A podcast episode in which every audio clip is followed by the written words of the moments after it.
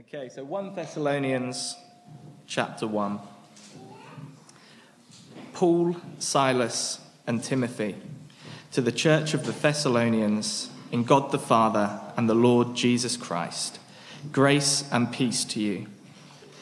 We always thank God for all of you and continually mention you in our prayers. We remember before our God and Father your work produced by faith your labor prompted by love, and your endurance inspired by hope in our Lord Jesus Christ. For we know, brothers and sisters, loved by God, that He has chosen you, because our gospel came to you not simply with words, but also with power, with the Holy Spirit and deep conviction. You know how we lived among you for your sake.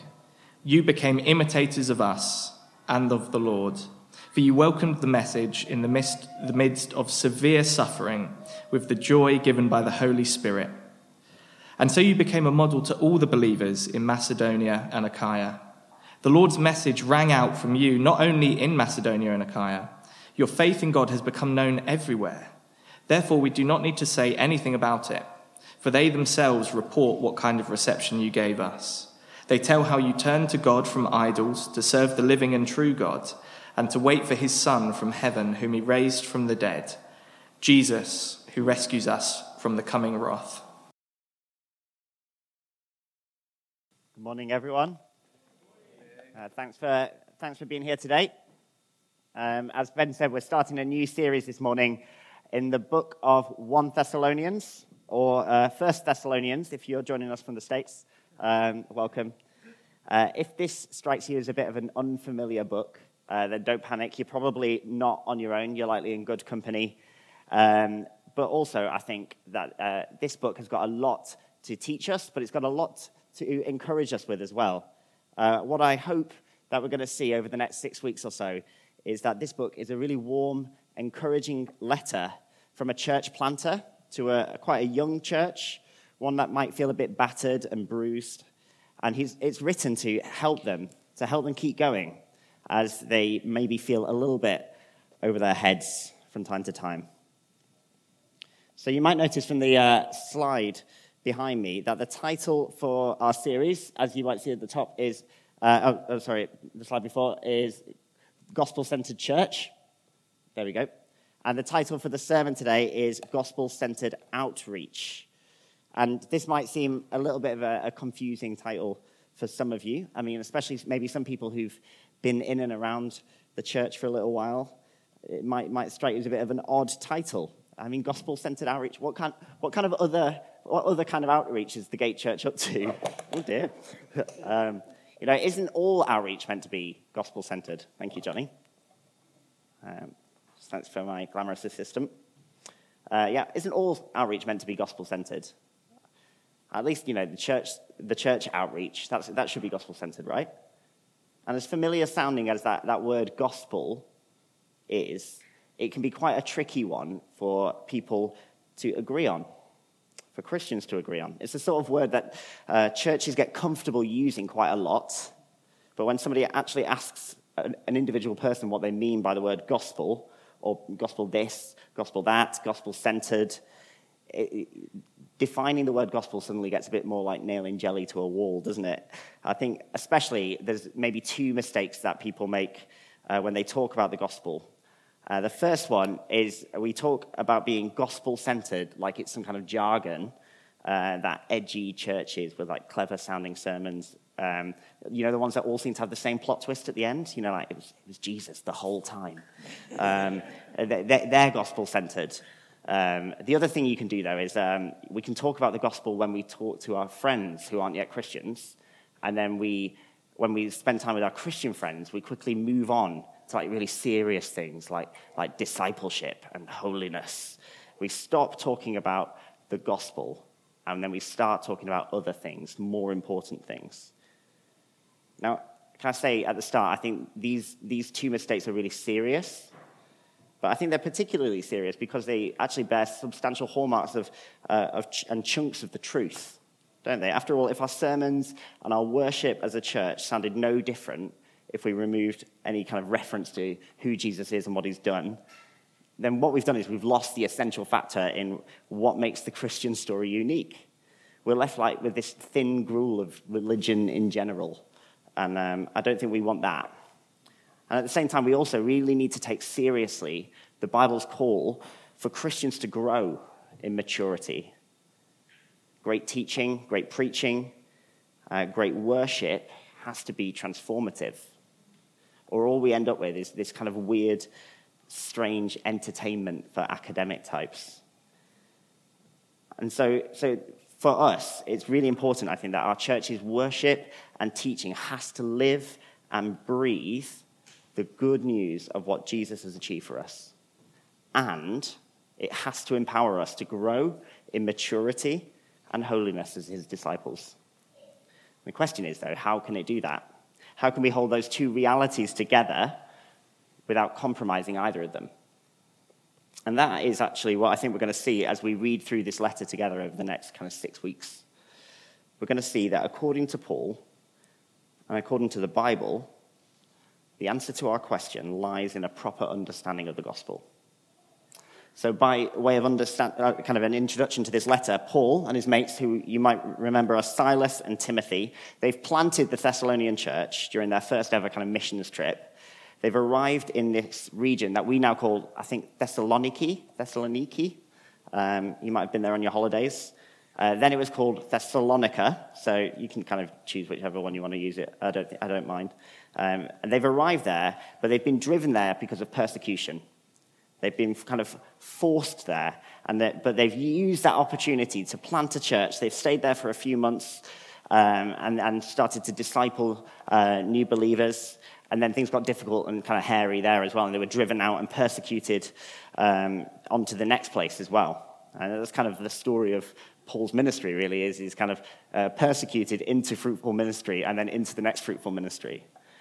But at the same time, Paul and Silas and Timothy, they really seem to keep the Thessalonian church in their hearts. Uh, the letter we've got open in front of us today is probably the earliest New Testament document uh, in existence, written probably about 18 years after Jesus died and rose again. And as we'll see, it's, it's a letter that's filled to the brim with warmth, with encouragement, with joy for this church and particularly because of their growth, their growth in maturity, since Paul, Silas, and Timothy kind of were forced out. And you can see that source of Paul's gratitude in verse 3. So it says it's the Thessalonians' work, their labor, and their endurance that has resulted in Paul rejoicing over them in his prayers to God. In his prayers to God. Their work, their labor, and their endurance. That sounds great, doesn't it? It's, although maybe not very gospelly, it's not very gospel centered, Paul, is it? Um, but all this mention of work and labor and so on, if we look really closely, we can start to kind of piece together some clues about just what being gospel centered means for Paul. Have you spotted it actually in verse 3? Their work is produced by faith, their labor is prompted by love, and their endurance is inspired by hope. You've got faith, love, and hope. You might have come across those, those, uh, those three things together in the Bible before. Now, if you spend any time at all here in Birmingham, you might have noticed there's a lot of building work happening. Um, it's a bit, I think it's a bit like mold, isn't it? Like you get one, one block of luxury apartments and then suddenly you can't, you know, you can't move for them. Um, but, uh, you know, most of the time you spend looking at these kind of building renovations, they're just like massive piles of dirt. You know, like 90% of the time that people spend building these impressively, like really tall skyscrapers, they're just big holes in the ground. And then you blink, and there's a 17 story block of flats in front of you with like this communal swimming pool and a gym.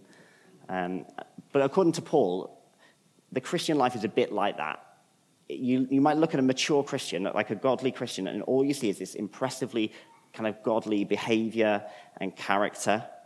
But what's much more fundamental, what's much more foundational for the Christian, and at the same time maybe a little bit harder to see, is that while these things are you know, impressive to look at, all of them are produced, prompted, and inspired by the faith, hope, and love uh, that make up the gospel.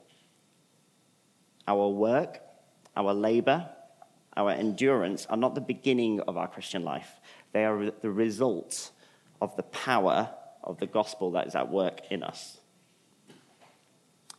In, in Paul's mind, the gospel is so potent, it's, it's got so much explosive power that every single aspect of our Christian life finds itself solidly inside the blast radius of the gospel.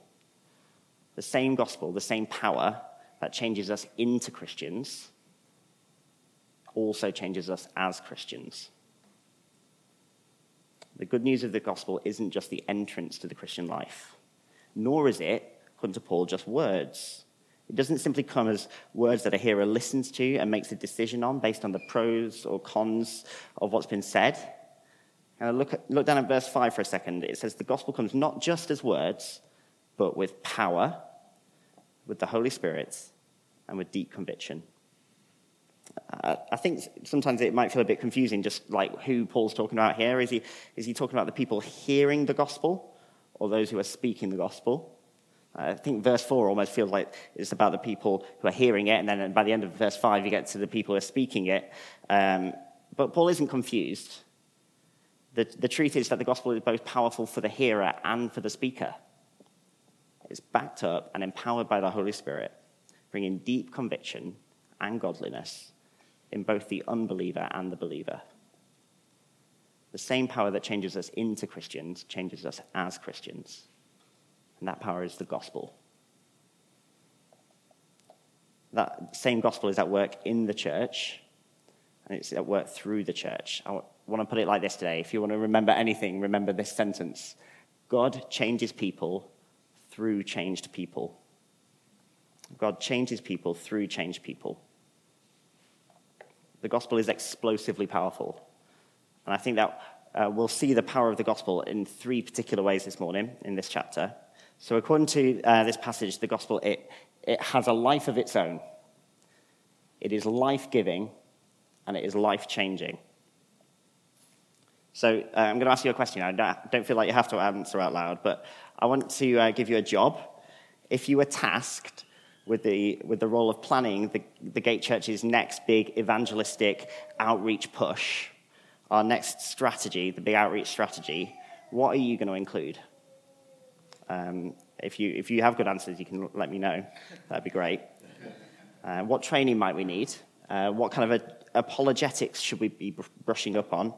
Uh, do we need to fo- focus on social media or on maybe kids and schools ministry? Or is there another event that's missing from our church calendar? And I think these are all kind of legitimate things to ask ourselves and things that we should be considering. In fact, it probably won't surprise you that I do spend quite a lot of time thinking about those things. But I am convinced, both from this passage, but also from experience, that our church's strongest outreach strategy is for the gospel to take such a hold of us that it takes on a life of its own, spreading from our church community to our extended communities, wherever we might find them. We could have all the resources, all the strategy, all the technique we wanted, but without the Holy Spirit lighting a fire in us and, and kind of under us, according to Paul in verse 5, what we've got are words. On the other hand, we could leave every conversation with our not yet Christian friends feeling utterly weak, only certain about how powerless we are. And Paul says that the gospel is powerful enough on its own. The good news of Jesus is explosive enough on its own to do its work in spite of us, in spite of me. Um, some of you might recognize this, especially science teachers among us. So, apologies in advance if I got this wrong. Uh, but uh, this is how I've, I, have been thinking about the, the kind of the, the gospel having a life of its own. Uh, does anybody remember from school kind of how heat is conducted? Uh, no, great. Well, good news, Johnny, because you're, you're about to get a refresher. So, you, what you've got is you've got something, the source of heat, that's that flame, makes this connection with something that's maybe cold at one end. And what happens is it transfers some of its heat energy into it, and it sends all the particles kind of bouncing into each other and colliding into each other. And that energy continues to kind of get transferred across the particles as you go through the kind of the, the, the thing that once was cold until the whole thing is hot. Even if the origin of that heat, so, heat even if the source of heat is really far away from the thing that's hot, um, the whole thing can't, can't stop itself from getting hot as the kind of the particles just kind of collide into each other and bump into each other. Have I got it totally wrong? No, you got it wrong. Just collisions. Yeah. C- that's fine. Yeah, yeah. Five out of six. I'll, I'll, I'll take that. Um, so they, even if the origin is really far away, the heat is inevitably transferred across the thing. Okay? Uh, so if you're wondering where I'm going with this, uh, uh, let me tell you something. Uh, if anybody ever asks me what the outreach strategy for the Gate Church looks like, I want to show them this, okay? I want, I want us to be so filled with a delight in and a love for Jesus that we can't help but transfer some of that heat as we bump into other people, as we bump into our neighbors or our colleagues or our kids. I think, I think some people try and tell us, don't they, that we have this choice between maybe like beating people over the head with the gospel and kind of essentially berating them into the kingdom, or just kind of leaving them be and hoping that they'll connect all these invisible dots that we leave, that we leave for them by like being nice neighbors and not cheating on our tax returns and stuff like that. Um, I want to say that that's a rubbish choice, okay? It's a choice between two pretty useless options. okay? The gospel is so powerful in us that we shouldn't be able to walk away from it unchanged. Jesus knew you and he loved you when you were at your worst and your lowest. The creator of the universe knows that one thing that if I knew it, you would flee the country. He knows all about it and he shoulders that responsibility for himself. He has taken your broken, your stubborn heart, and he has replaced it with his very own. So that bad as you are, you are not what you were. He is changing you from the inside out so that one day you're going to reflect his holiness and his purity and his beauty so well that you might as well be glowing. He died for you, he rose for you. And right at this very moment, he is pleading for you before his and your Father. He's doing that for you. For you. And Paul wants us to know that to the extent that we get that, to the extent that we're gripped by that reality, the good news of the gospel is going to ripple outwards from our church into the rest of the world.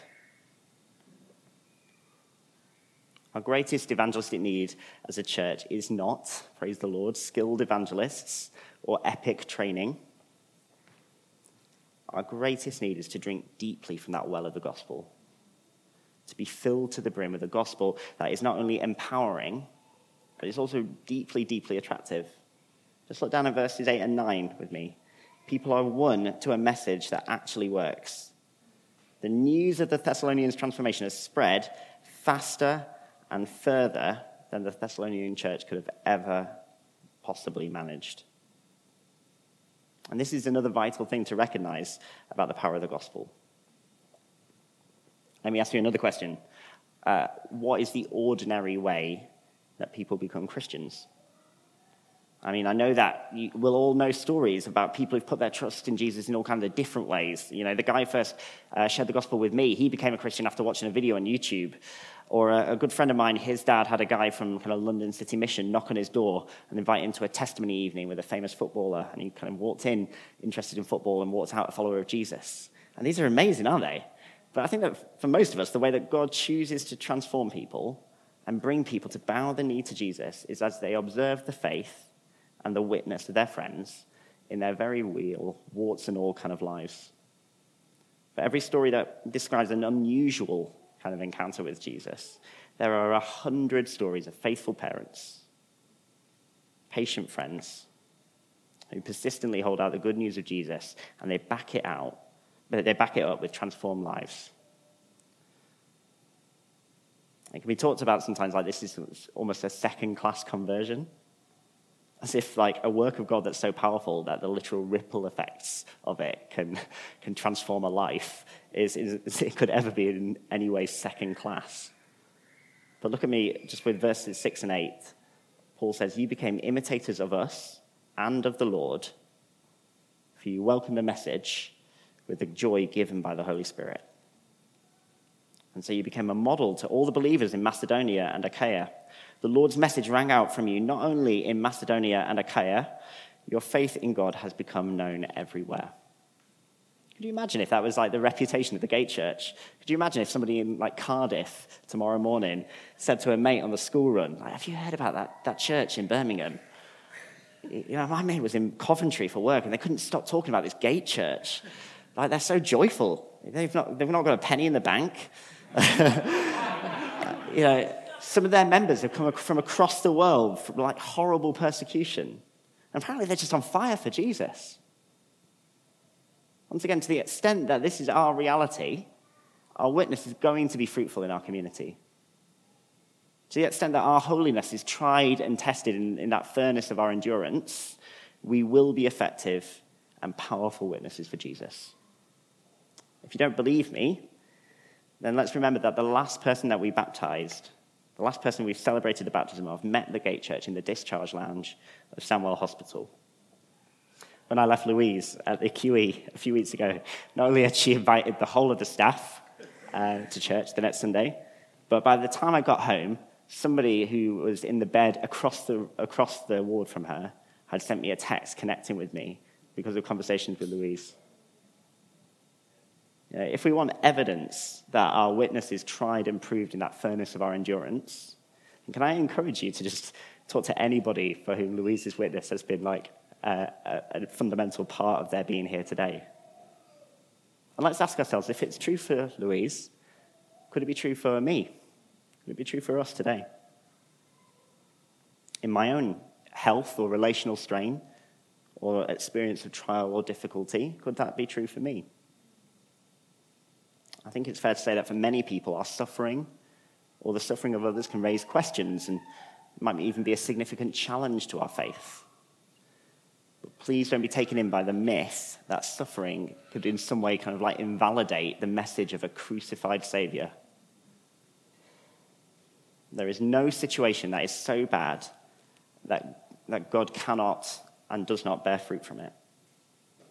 And if you're struggling to believe me on this, can I suggest that you look no further than the cross? God transforms the worst, the ugliest of deaths into the most powerful and life giving and redemptive act of rescue that could ever be imagined. The work of the gospel is not something that just acts as a witness to others and leaves it there. No, it's first and foremost a work in us before it's a work through us. Remember verse 3? Faith, hope, and love, they're not just sitting there in the kind of the ether, in the abstract for a believer. Paul says they're effective in producing and inspiring and prompting work and labor and endurance. And that makes sense, right? Doesn't it? What, what is better to inspire endurance than a firm hope that Jesus is alive today and that he will one day work everything that you face, no matter how difficult it is, for your good and for his glory.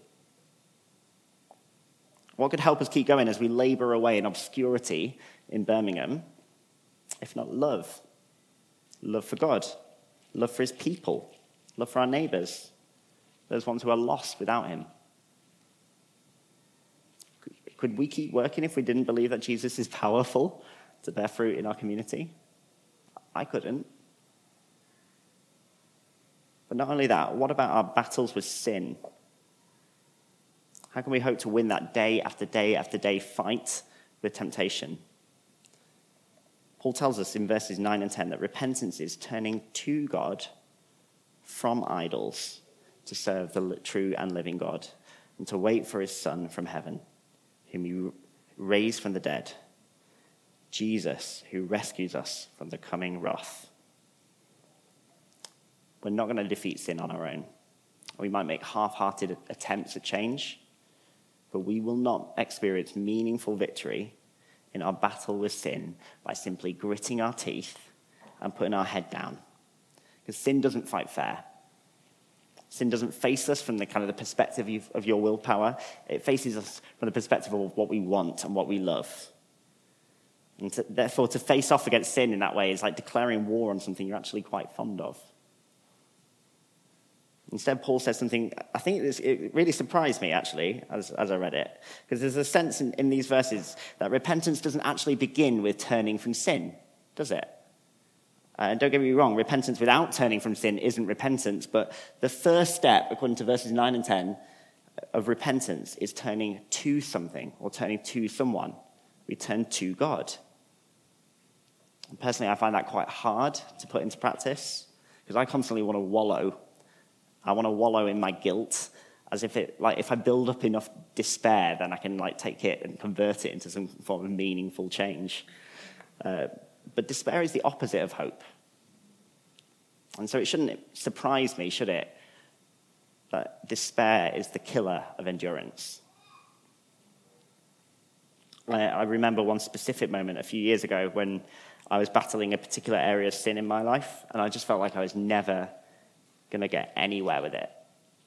I felt trapped and enslaved by it, and I just felt hopeless to win the next battle, or the one after that, or the one after that.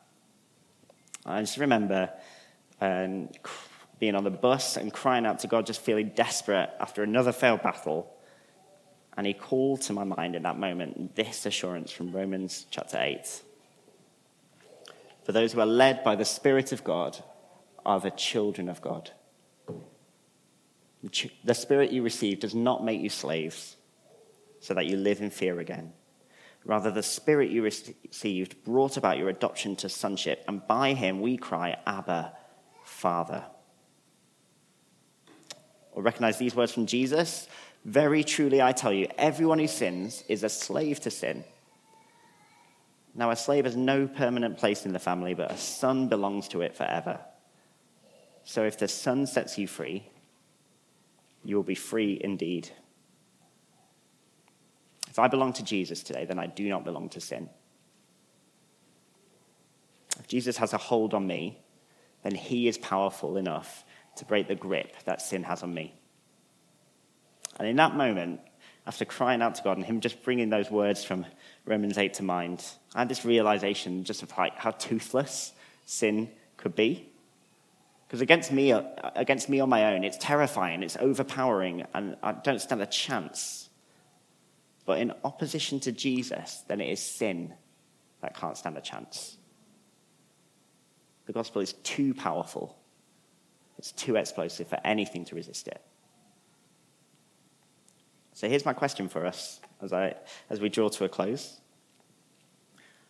What would change look like in our community? That might be change in us or change in, within our community. What's effective outreach to this neighborhood going to look like? And I think at this point, we might expect that it starts with us, right? And that's almost true. But change doesn't start with us, it starts in us. It doesn't start with us, it starts in us. Because change doesn't simply mean more stuff to do. It's not just a bigger burden or a bunch more techniques to learn. As helpful as they might feel, as helpful as they might be, change, meaningful change, begins and ends with having our hearts gripped by what God has done for us in Jesus. It means allowing our attention and our affection to be so totally like captivated by that truth that turning to idols becomes a no brainer because you're already turning to God. That is what it means to turn to the living God from idols. And so we need to pray, don't we? We need to pray for the Spirit of God to move, not just in our community, but in us. Our witness is to consist of us living lives of authenticity and integrity before a watching world both in our endurance and in our holiness. We, we need to pray for that. That is not a work that we can just muster up with just grit and determination. But we do need to commit. We need to commit and resolve to never moving on from or away from the good news of Jesus. Uh, I'm nicking this illustration from Johnny Richards, but it, it is not the case that the, the gospel is like the ABC of the Christian life. And then discipleship and uh, holiness are like piano lessons or something, okay? Uh, you know, something that's like impressive and nice to have under your belt, but not really essential. Now, every subsequent, every subsequent step of our Christian life is rooted in and totally made up out of the good news of the gospel. We can't skip the gospel. We can't move on from the gospel any more than we can skip or move on from the alphabet when we're trying to read War and Peace. Okay? The gospel is like the ABCs, yes, but every other aspect of our Christian life is like learning to read. We can't abandon it to move on. And as we finally, as we kind of sit at kind of on ground zero of that blast radius of the gospel, we need to repent of our sin by falling in love with God. And it's tempting, isn't it, to give ourselves like a repentance to do list. Um, but if we're going to do this, then what you might experience, you might experience kind of short term change, but you won't experience the meaningful and lasting transformation that the gospel alone offers. The power behind lasting change is to turn to God first, not to lifestyle change, not even to like holiness for holiness' sake. Because if holiness is kind of separated from God, then it makes no sense and will have no power to change us. But if we turn to God, and if we trust that in doing that, we're going to find lifestyle change and holiness and freedom from the power of sin, then we will find the power for meaningful change. And if we trust that as the gospel gets to work in us, it will get to work through us. So, in a second, I'm going to get ready to pray. But can I encourage us just for a moment for us to, for, to, for us to take some time to fix our hearts just once more on the one who loves us enough to bind our lives and our futures to him, the one who is powerful enough to use our weakness our, our limping faith to transform our community, to transform our city, and to transform us.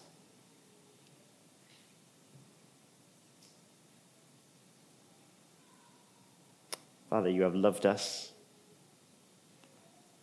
You've loved us since before we were made, since before the earth was made. You have set your love on us, and you have set good works for us to do in advance.